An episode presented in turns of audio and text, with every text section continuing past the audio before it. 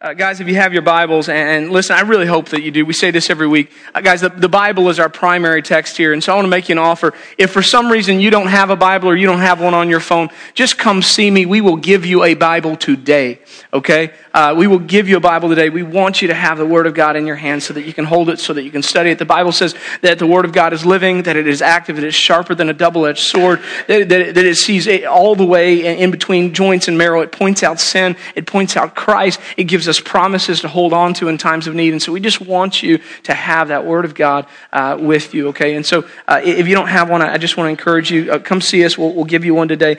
Um, we're going to be in two places. We're going to be in Ephesians chapter 2, and we're going to be in 2 Corinthians chapter chapter 5.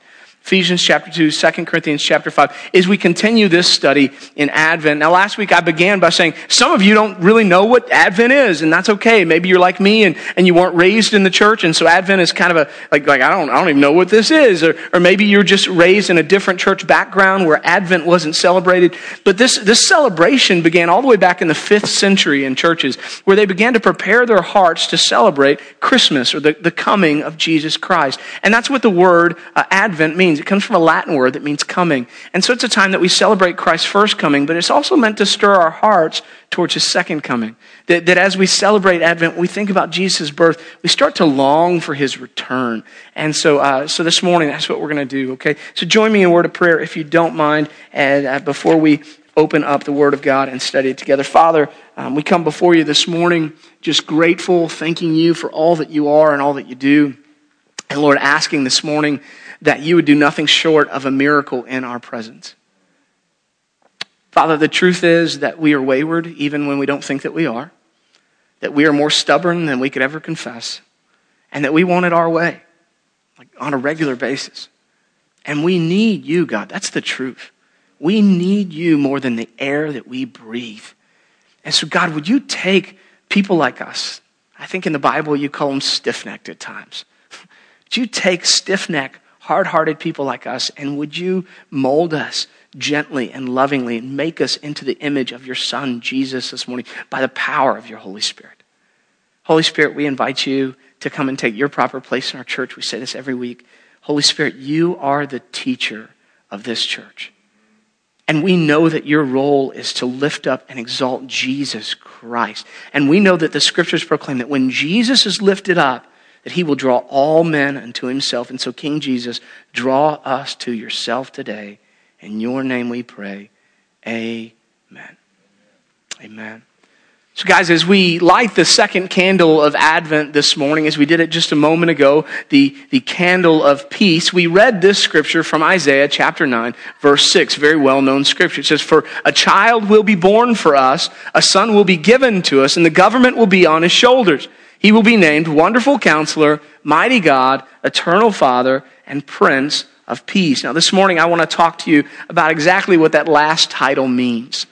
Why is Jesus called Prince of Peace? And why is he the only one worthy of that title? Okay? So uh, if you have your Bibles, again, open them to the book of Ephesians, uh, chapter 2. What I'm going to read to you is going to sound very familiar because remember, we borrowed from Paul's language in Ephesians chapter 2 last week when we talked about our hopeless estate. So Jesus is our only hope. And so we talked about how Paul lays out in Ephesians chapter 2 those descriptors of who we are without Christ. And so this morning, like last week, we're going to read an entire chapter together. And so I'm in Ephesians chapter 2. We're going to read starting in verse 1 and we will read all the way through verse 22 and the Word of God says this it says, And you were dead in your trespasses and sins in which you previously lived according to the ways of this world, according to the ruler of the power of the air, the Spirit now working in the disobedient.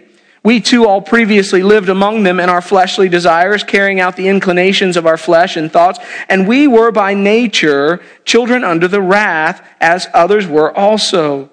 But God, who is rich in mercy, because of his great love that he had for us, made us alive with Christ, even though we were dead in trespasses. You are saved by grace. He also raised us up with him and he seated us with him in the heavens in Christ Jesus so that in the coming ages he might display the immeasurable riches of his grace through his kindness to us in Christ Jesus. For you are saved by grace through faith. And this is not from yourself. It is God's gift, not from works, so that no one can boast. For we are his workmanship created in Christ Jesus for good works, which God prepared ahead of time for us to do. So then, Remember that at one time you were Gentiles in the flesh, called the uncircumcised by those that uh, call themselves the circumcision, which is done in the flesh by human hands. At that time you were without Christ, excluded from the citizenship of Israel, and foreigners to the covenants of promise, without hope and without God in this world. But now in Christ Jesus, this next part's going to be important. But now in Christ Jesus, you who were far away have been brought near by the blood of Christ. For he is our peace, who made both groups one and tore down the dividing wall of hostility in his flesh. He made of no effect the law consisting of commands and expressed in regulations, so that he might create in himself one new man from the two, resulting in peace he did this so that he might reconcile both to God in one body through the cross by which he put the hostility to death. He came and proclaimed the good news of peace to you who were far away and peace to those who were near. For through him we both have access in one spirit to the Father. So then, you are no longer foreigners and strangers, but fellow citizens with the saints and members of God's household, built on the foundation of the apostles and the prophets, with Christ Jesus himself as the cornerstone. In him, the whole building being put together grows into a holy temple in the Lord. In him, you are also being built together for God's dwelling in the Spirit. Excuse me. Getting over some bronchitis, working through it. All right. Ephesians chapter 2. Now, guys, we, we talked about these descriptors that Paul used last week, right? About our hopeless estate. They're on the screen. Uh, he says these things in the beginning of Ephesians 2. He says without Christ, we were dead. We're dead. So, so what happens when we come to know Christ? The very first thing that happens, we, we are, we are born again. We come to life. That's a big deal, right? He says we were excluded from citizenship in the kingdom of God. Right? Just imagine that. So you're dead, and if you die dead, you stay dead. And then, as a dead person standing before your Creator, He says, Why should I let you in? And, and we say, I don't know, I was a good person. He said, No, that doesn't count. You're dead. Only living beings get to be with an eternal living God. And so you stand before this living God, and he says, I'm sorry, you are excluded from citizenship in heaven. That's not a good thing, right? It says you're, you're foreigners and you're aliens to the covenants and to the promise of God. I don't know about you, but when I read the Bible, it brings me the most comfort of the promises of God. I will never leave you or forsake you, right? Be, be strong and courageous, for I will fight for you. All you need to do is be still. I mean, these are promises that I cling to on a regular basis. To imagine that none of those promises were good for you that none of them counted for your credit. Can you imagine how hopeless that is? That's what Paul's saying. Without Christ, none of those apply to you. You're excluded from that stuff. He says, not only that, you're far away from God. That feeling that we have um, before we come to know Christ, sometimes we even, we even struggle with this because Satan, remember, we just finished his whole lies. We believe he, he kind of convinces us this, but, but we all have this feeling at times God is so distant. I mean, so many people in the world, they are hurting and they honestly believe that God could care less about them. And the reason they feel that way is because they're far away. It's not that God is far away. It's not that God's arm is too short to save. It's that they are far away because of their sin. And they feel it. And their hearts are aching for something more. And guys, we have the answer to that, right? So it says, man, they're without God, and ultimately they're without hope. That's a hopeless estate.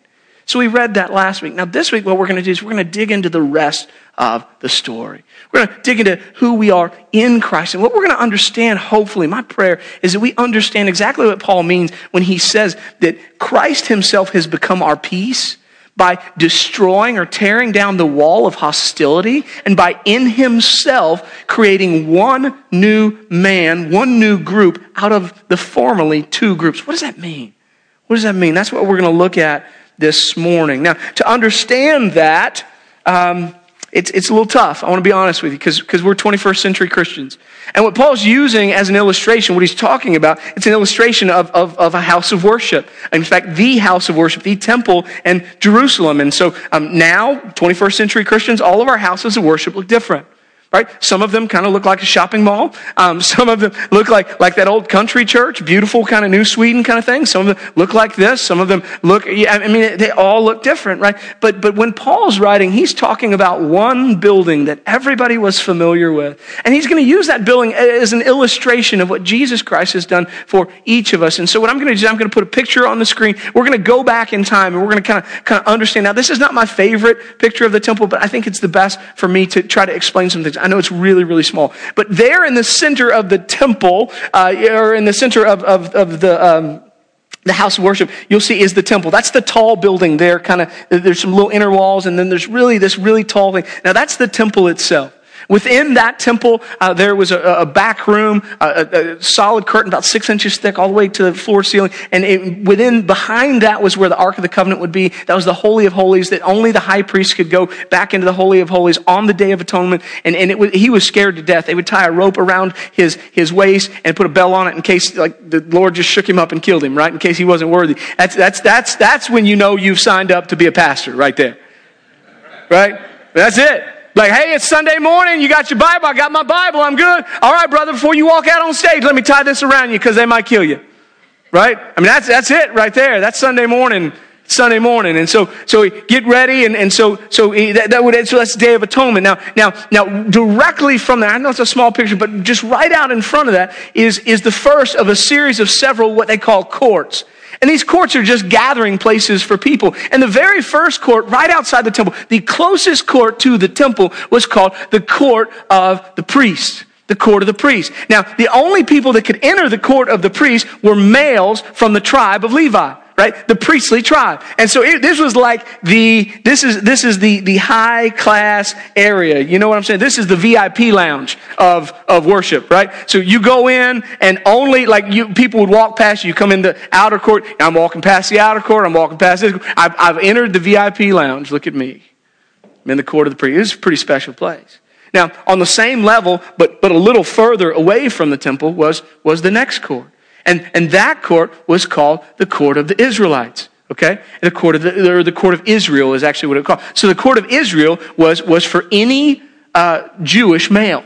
All right? As long as they were clean. Any Jewish male could go into the court of Israel. Women could not come here, but, but that was the next court. So we, had the court of the priests, and then we had the court of Israel, and then same level, just a little further away, was then the court of women. Now, the court of women, any Jewish person could enter the court of women. So that, there's a lot of people hanging out there, but it is as far as women could go as far as the women could go. The women could not enter into the court of Israel. They definitely could not enter into the court of priests. You guys following me? So that, now that's all on the same level. So all these courts leading out from the temple, all on the same level, just differing distances away.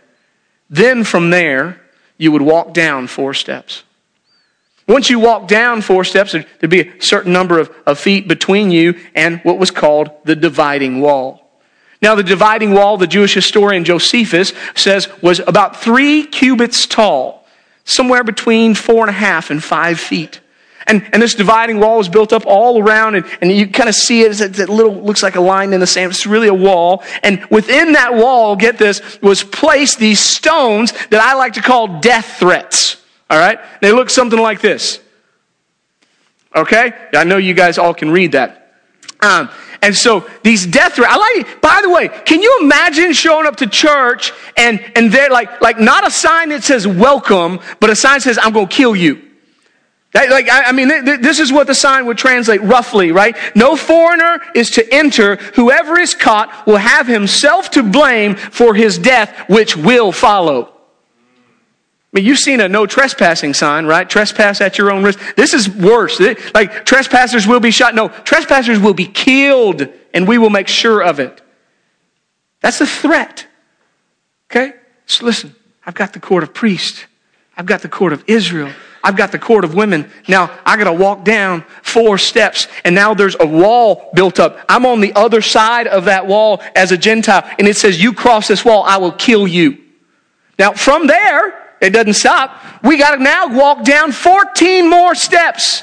And then when we walk down 14 more steps, then there is the final court, and that's the court of the Gentiles. That's where they can come. That's where they can come. See, the whole system, the whole system was about division. The whole system was about walls. The whole system was about classes. The whole system was about uh, alienation and hostility. And, and, and that is what Ephesians proclaims that Jesus does away with completely. Ephesians 2 says Jesus stepped into that and said, That's all done. That is, that is, I've come to do away with that. You may remember Jesus has an encounter in the Gospels with the, the Pharisees and the scribes and the Sadducees, and he says to them, like, listen, I tell you, you tear this temple down, I'll build it again in three days. They say, you, you fool, do you know how long it took us to build this temple? He, he said, and it says, the text says, no, he was talking about his body. That's because Jesus Christ became the temple, right? And so Jesus Christ came to do away with all of that. And, and so this is what the text is saying. Like he came in his flesh. What he did is he took every dividing factor that divided mankind and God, and he nailed that division and that animosity and that hostility to the cross. Thus destroying everything that could keep man from God. Right? That's, that's, what it's, that's what it's all about. See, this title proclaimed in Isaiah 9 6, Prince of Peace, is all about Ephesians chapter 2, verse 3, uh, 13 through 16. And this is what the Word of God says, verse 13 through 16.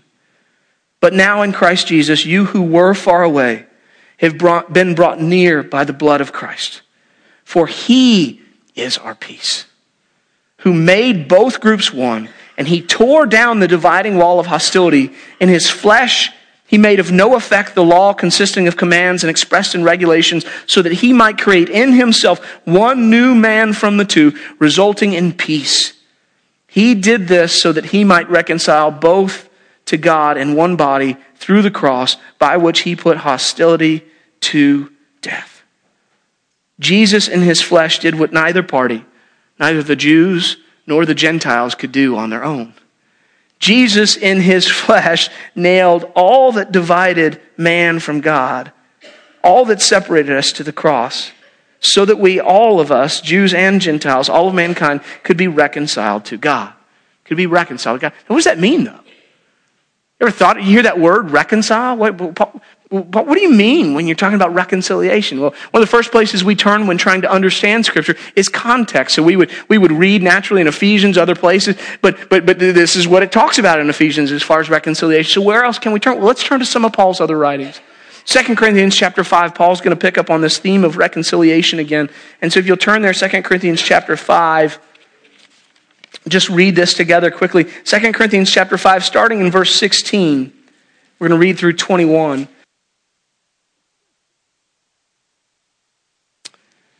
2 Corinthians chapter 5, starting in verse 16. I'll read through 21. It says, From now on, then, we do not know anyone from a worldly perspective.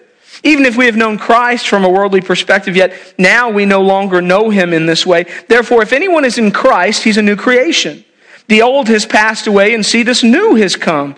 Everything is from God, who has reconciled us to himself through Christ and has given us the ministry of reconciliation. That is, in Christ, God was reconciling the world to himself, not counting their trespasses against them. And he has committed the message of reconciliation to us. Therefore, we are ambassadors for Christ. Since God is making his appeal through us, we plead on Christ's behalf, be reconciled to God. He made the one who did not know sin to be sin for us so that in him we might become the righteousness of God. Again, though, we ask. That's a little bit clearer picture, but Paul, what, what is reconciliation? See, reconciliation has to do about what Paul says there at the end of 2 Corinthians 5 that we read in 21. And it has to do with what he says at the beginning of Ephesians chapter 1, uh, Ephesians chapter 2, verse 1 through 3. Because here's what it says. Right? We, we go back to 2 Corinthians. This is, this is what, he, what he's done, right? So that we, he's made us righteous says that he made us righteousness of God. Well, well, who were we before? Well, Ephesians 2 1 through 3, this is what it says. Ready?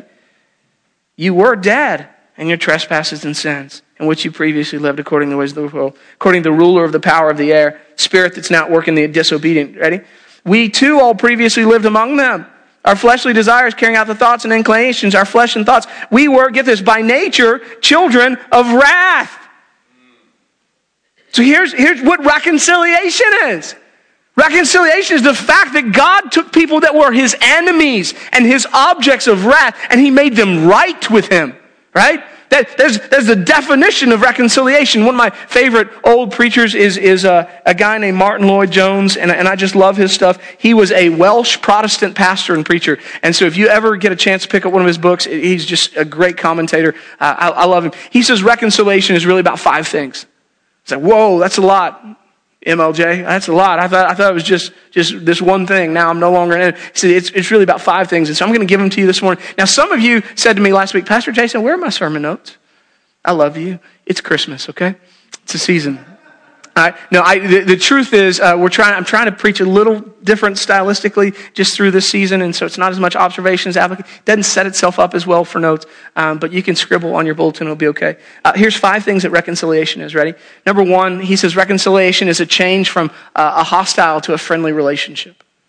That's where it starts. Reconciliation is a change from a hostile to a friendly. We were enemies of God. We were objects of God's wrath. And then that song we sing sometimes, now we're friends of God right? We're, we're friends with. That's the, how, how drastic the change From enemy, not to, hey, I'm going to put up with you, but it's from enemy to, to friend, okay? That's a big deal. He goes further than that. Second thing it is, is it, it's, it's a genuine bringing together again.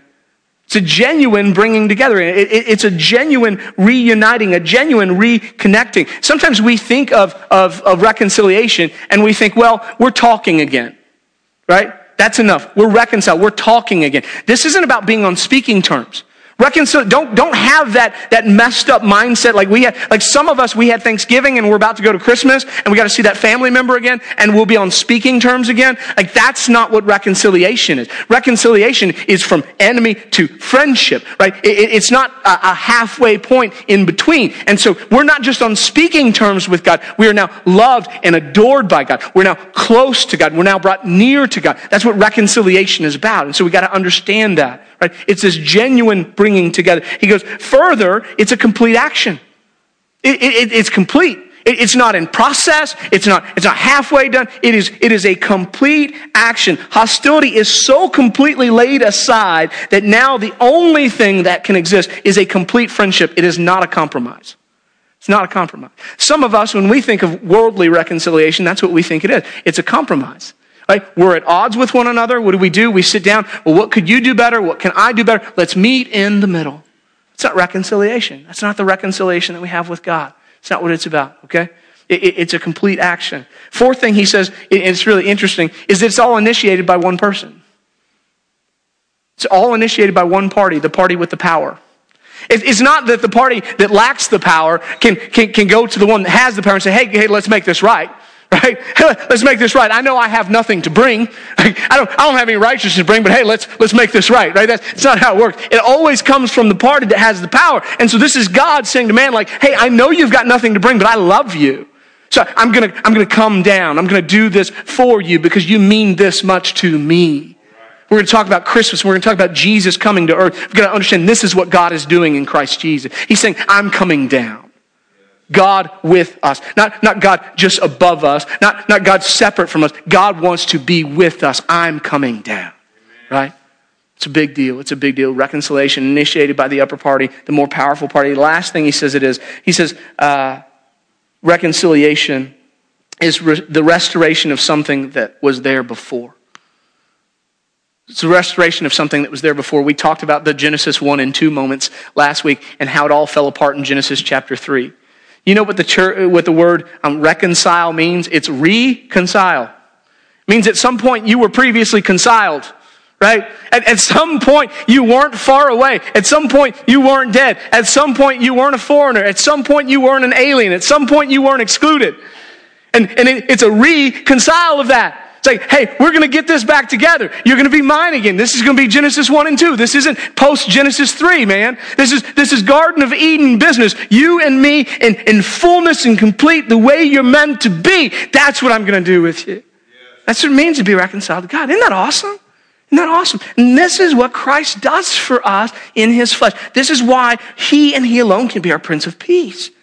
Because he took all of that hostility, he took all that division, he took all the stuff that stood between us and God since Genesis chapter 3, and in his flesh, he nailed it all to the cross. In his flesh, he became the, the new temple. And so here is the message. Uh, this is huge. This is what Paul's saying, okay? This is what Paul's saying, because we got to get this. We got to grasp this. Look, look at verse 17. It's on the screen. This is what Paul's saying. He came and proclaimed the good news of peace to you who were far away and peace to those who were near. Okay? That's what he says. So, so Jesus came to proclaim this peace, to preach this peace to those that are far away and to those that are near. Now look at the map again. Let me show you. This is what he's trying to, trying to say. Okay? I got some little circles. I don't know if they stand out enough. Okay? What, what, what, Paul is saying, people out there, that way out there, that's the court of the Gentiles, way down there, 19 steps down, divided by a five foot wall with death threats. He said, like, Christ came to preach peace to those people out there, but then look at the other circle. He also came to preach peace to those of you that were near. He came to preach peace to those of you that were in the court of women, and those of you that were in the court of Israel, and those of you that were in the court of the priests.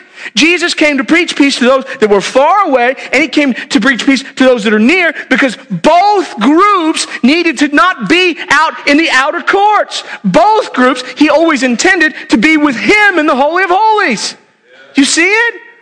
That's what Paul's proclaiming. What Jesus did was, was destroy every part of separation. He tore the curtain in two. He, he demolished the dividing wall. There is no longer Jew. There is no longer Greek. There is no longer outer court. Baby, we're behind the Holy of Holies. That's where we belong. In the presence of God like we were meant to be. Genesis 1 and 2.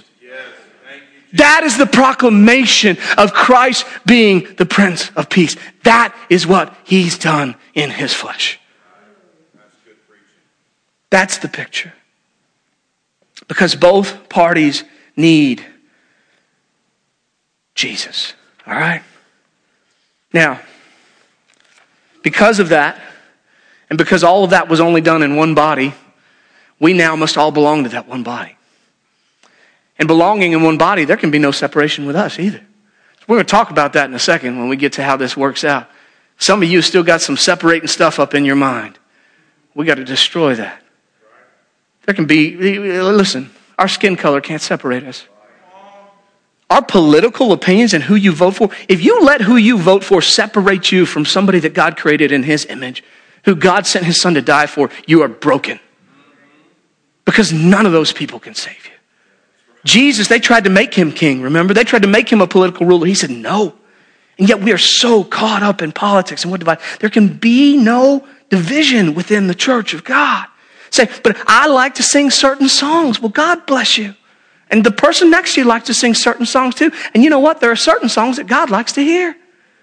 So let's make sure that what we're singing is about what He likes to hear.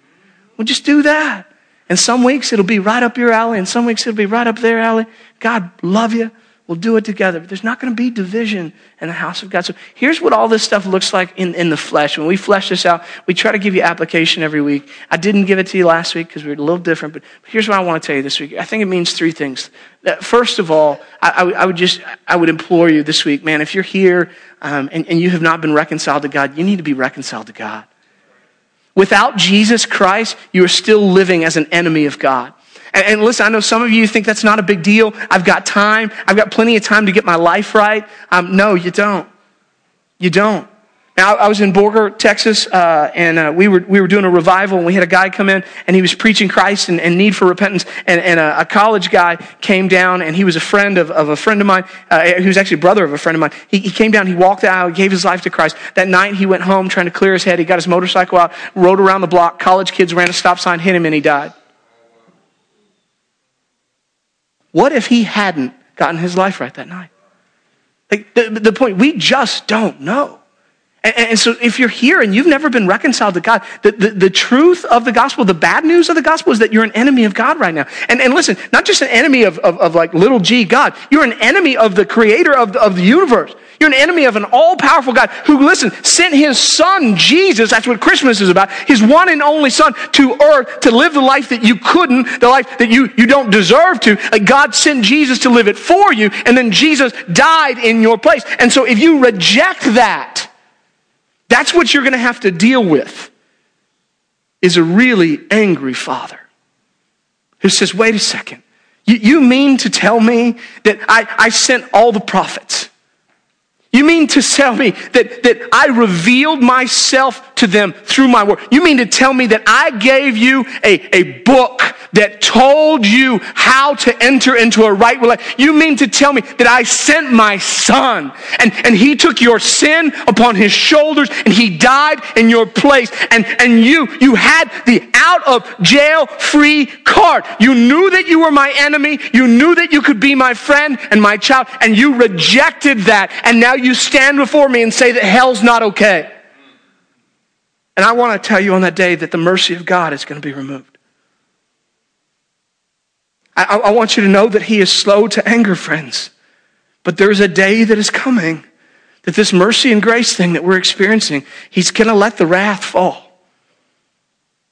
So I'm just here, like, if you're here today and you have never believed in Jesus, let today be the day. The Bible says, let today be the day of your salvation. And, and you say, I don't know how to do that. Pretty easy. God, I don't want that. Like, I'm not a hellfire and brimstone guy, guys. Y- y'all hear on the regular, but this is the truth of God's word. Hell is a real place. Jesus talks about it. And so listen, but you don't have to go there. Be reconciled to God. Believe in Jesus. Call on his name. Say, Jesus, I believe you're the Prince of Peace. I need peace with God in my life today. That's all you have to do. And the Bible says you will be saved, okay? Second thing, for those of you that are already Christians, I just say to you, listen, you better start taking advantage of the access that Jesus provided. I, I, I cannot tell you how many Christians I run into. I just want to say to them, why, why are you so anxious? Man, why are you so troubled? Why are you acting like a foreigner and an alien to, to, to the covenants and the promises of God? Why, why are you settling for the outer courts? Right? Uh, Jesus came to, to, to destroy all that. Right? He came to destroy all that. Like there's, there's, there's no better. like Jesus did away with all of it so that you who were, who were far away, by the way, we were 19 steps down in the plan, right? Just saying. Say we're 19 steps down with a five foot wall. That's us, right? Unless you're Jewish. I know I got some Jewish folks here, okay? But I'm just saying, right? 19 steps down, but it doesn't matter. The one 19 steps down and the one that had elevated themselves 19 steps up all needed to be in the Holy of Holies. They were all in the outer court. We have access now. And so, so the book of Hebrews says, so uh, uh, boldly approach the throne of grace with confidence. So where are you, Christian brother? Why, why are you running around anxious? Why is your head hung low? Why, why are you upset? Why are you distracted? Why are you caught up in, in all the political mess and mire of the world? Like, where is your God? The answer is He's on His throne. And that's the room you're supposed to be in. That's the room you're supposed to dwell in. That's the place we're supposed to camp. So take advantage of your access, friends. Take advantage of your access. Last thing I would tell you is this we have to be makers of peace. We have to be makers of peace. Jesus, our Savior, Jesus, our example, He came to do away with all levels of hostility, destroy hostility, do away with division. He says in Matthew 5 9, Blessed are the peacemakers. Uh, 2 Corinthians 5 16 through 21, which we just read, says we now have this ministry of reconciliation. Just as, as, as God reconciled us, He made peace with Himself and us. We are now to go be a part of that ministry of reconciliation. And, and so I just, I, I want to ask you this morning as we close, how are you walking that out? How are you being a peacemaker? Because here's what I fear I fear that we, a lot like the Jews, really like to create more division than we do anything else. We like to create separation. We like to feel special. We like to look at people that are far off from Christ and we like to remind them that they're far off from Christ. And we like to build our spiritual walls up and say, holiness is over here.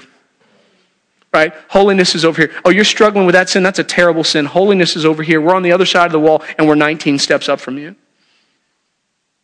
And you know what happens when you build walls, friends? Ah, this isn't meant to be political, by the way. Do you know what happens when you build walls, when you erect walls? You know what walls do? They keep you from seeing the beauty of God. They keep you from seeing the light you're meant to see. I, I, I don't know your heart. I'm not here to judge you. But if you're here this morning and there's any wall in your heart that thinks that somebody of a different color is any less than you, thinks that somebody of a different socioeconomic status is any less than you, that thinks that somebody who came from a broken home is any less than you, thinks that somebody that's struggling with a certain sin is any less than you, that somehow you're a better spiritual believer. Let me just destroy that argument this morning the way that Paul destroys it to his Jewish brethren. You are not 19 steps higher. You may be 19 steps higher in man's eyes, but you got a million miles to go with God. We all need Jesus. Amen. There can be no division. We are called to be peacemakers, so tear down those walls. Pray with me. Father, thank you for loving us. Thank you for your word. Pray this morning that it would, uh, it would, it would, it would even cut a little bit. Maybe that we bleed a little bit if that's what we need to do. God, I just pray that you would do work in us that only you can. Father, uh, we, we come before you this morning just confessing that your son Jesus is the only reason we can have peace with you. And Lord, if there's anyone here that does not have peace with you yet, would today be the day? Call them to yourself. Let them know they can cry out and say, God, I want peace. Jesus, come into my life. God, would you, would you just bless them, Lord? Do that today in Jesus' name. Amen. Listen, if that's you at the end of the service, when we're all done, we're going to take up two offerings. It's a special day here. But when it's all said and done and people are leaving to go get coffee, just come see me. I won't embarrass you. I just want to talk to you about Christ. I want to talk about how you can know that you received him into your heart as your Lord and Savior, okay? It's a big deal. It's a big deal. Um, this morning, we're going to take up two offerings. Now, the first one is our standard deal. We're going to take up our morning uh, tithes. That's what this is about. This is about tithes. So if you're a member here and you tithe, uh, by the way, if you're a member here, we expect you to tithe. Uh, that's the deal. Now, if you are not a member here, then you don't have to give. You This get out of jail free card, okay? It's not expected of you, but if you're a member here, it's, it's, it's expected, right? And I, I say get out of jail free. Really, this is, this is a blessing. God says, test me in this, right? Right? Eh, see if I don't throw open the floodgates of heaven and, and, and, bless you. Bring the whole tithe in the storehouse. And that's what we're going to do this morning. So this is about tithes. Now, after we collect this, uh, Catherine's going to do some announcements uh, and, and, a little off stuff like that. But after we collect this, we're going to come right back and take up our special offering. Now, this morning is our crossing over Sunday. We, we, we haven't taken one up all year. We were supposed to do one. We had some like crazy time of training. We're, we're, this is about the future of the church of First Baptist uh, Church. And, and it's not just about us. It's about the future of Elgin, Texas. We have decided as a church that we are not going to stand silent and stand still as this community grows, that we're going to be committed to reaching um, the new people that God is bringing here. And we know we need a bigger facility for that. And so, guys, we, we're, we're meeting with architects. We've got some amazing things going on. Um, how, many, how many of you wanted a commercial kitchen? How many of you ladies were down with that? Okay, the kitchen is huge now, Jeff. Like it is, it is a, ma- I was like, wow, I, I, it's big. It's like, like 40 by 30 or something now. I mean, it is a large uh, place to, to, to, to do life and to cook things. It's amazing. We're working on um, extra space for youth and adults, and we're just excited about what the Lord is doing. But listen to me. None of that happens if we, as the people of God, don't bring uh, an offering to the Lord. And so we're, we're going we're gonna do that after we do our first um, tithe offering. So I'm going to ask my ushers to come up. I'm going to I'm gonna say a little prayer over us as they do. Guys, the plates are down here because we don't have the table up here. So our uh, plates are down there. First, we're going to take up a, a, our, this is for our tithe. So don't, don't get confused. This is your regular tithe and offering. By the way, if you're watching online, love you guys. Remember, you can click the give button right there on our live stream. You can give your tithes right now online. You can also do that with a future fund. And so um, we're going to take up the morning offering. Let's pray. Um, Father, thank you for loving us. Um, this morning, we as your children, we as the members of your household, we as the members of this church at First Baptist uh, Church, we're, we're, bringing our tithes into the storehouse right now. Um, God, and, and we're just going to do this faithfully because, God, we recognize, we declare every single thing we have is a gift from your hand. It's not about what we've produced. It's about how, how graciously you've given unto us. So, so, so, Lord, we now return a portion of all of that unto you. We love you, Jesus. It's in your name we pray. Amen. Amen, amen, amen. Amen. Now, Miss Catherine's going to give us a few announcements, and then Jacob uh, and I are going to lead you in, in a little something before we take up our crossing over offering.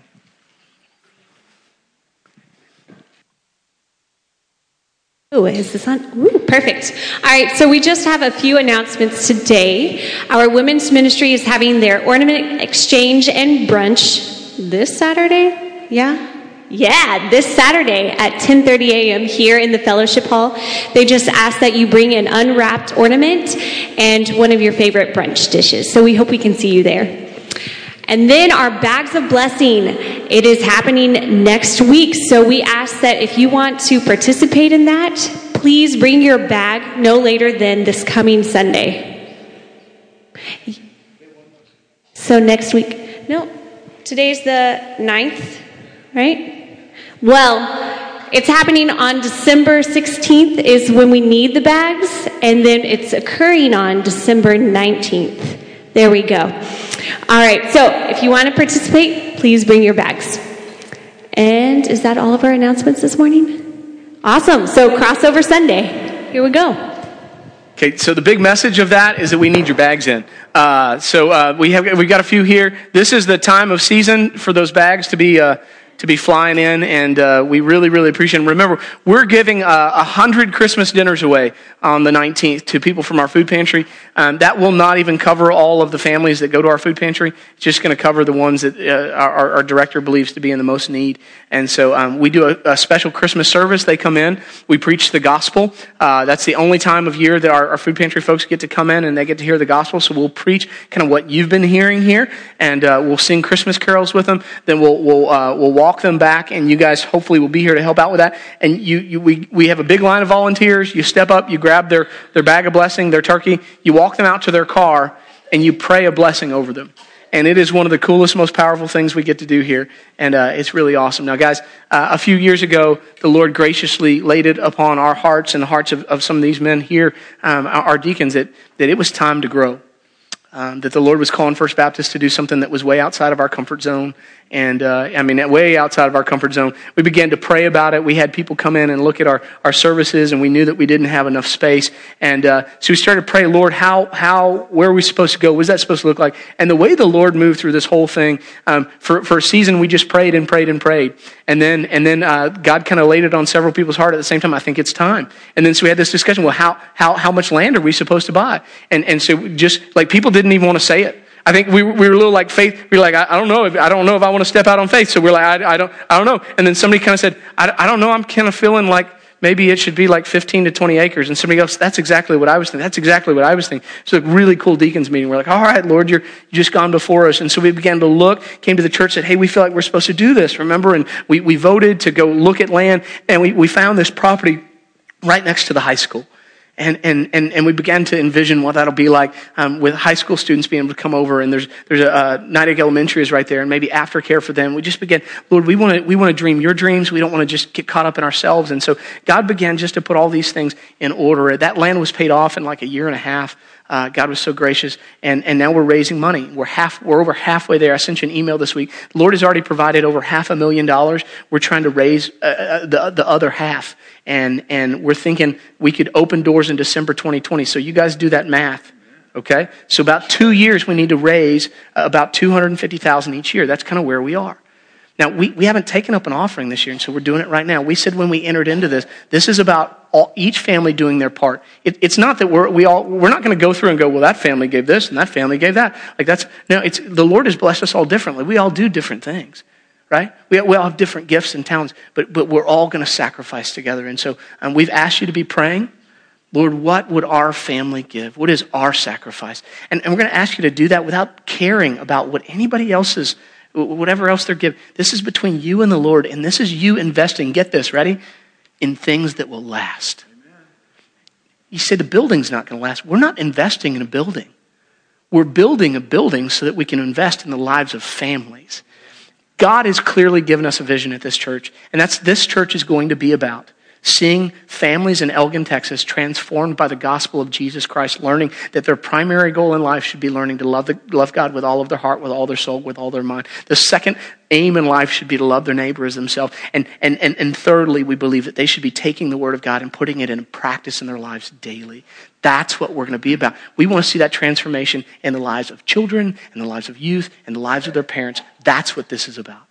And so this morning, what we're going to ask you to do before you write a check, by the way, there's special envelopes in the pew in front of you that say crossing over. In the memo line, you can just write crossing over if you can't find an envelope, or you can write future fund. That all goes to the same place. But this morning, we're going to sacrifice and, and give a, a, sacrifice of praise unto God. And we're just going to see what God does. Next Sunday, we'll come back. We'll give you the total. Be like, yes, God, you're good. We're going to worship Him um, no matter what that number is. And so let me just lead us in a word of prayer. Would you bow your heads before me? Let's prepare our hearts. God, would you be honored now? In what we can bring.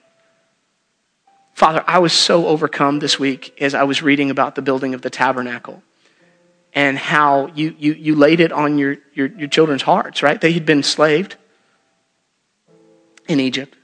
You delivered them. And once your children were delivered, you said, Hey, I need gold. I need silver. I need beautiful tapestry to build a dwelling so I can just I can be amongst you. And God, they responded in such a way, they gave so much that, that you actually had to tell your servant Moses to tell them to stop giving. You've given too much. And Lord, that's my prayer, not, not just in this one day, but I pray when we end this thing that that's what we're saying. We're saying to our people, man, you've been so generous. God has used you in such a way, you've given so much. We're good. We're good. Lord, we recognize this morning that you are Jehovah Jireh. You are our Lord and provider. And we thank you for the provision you've given us. Build your kingdom here. In Jesus' name we pray. Amen. Amen.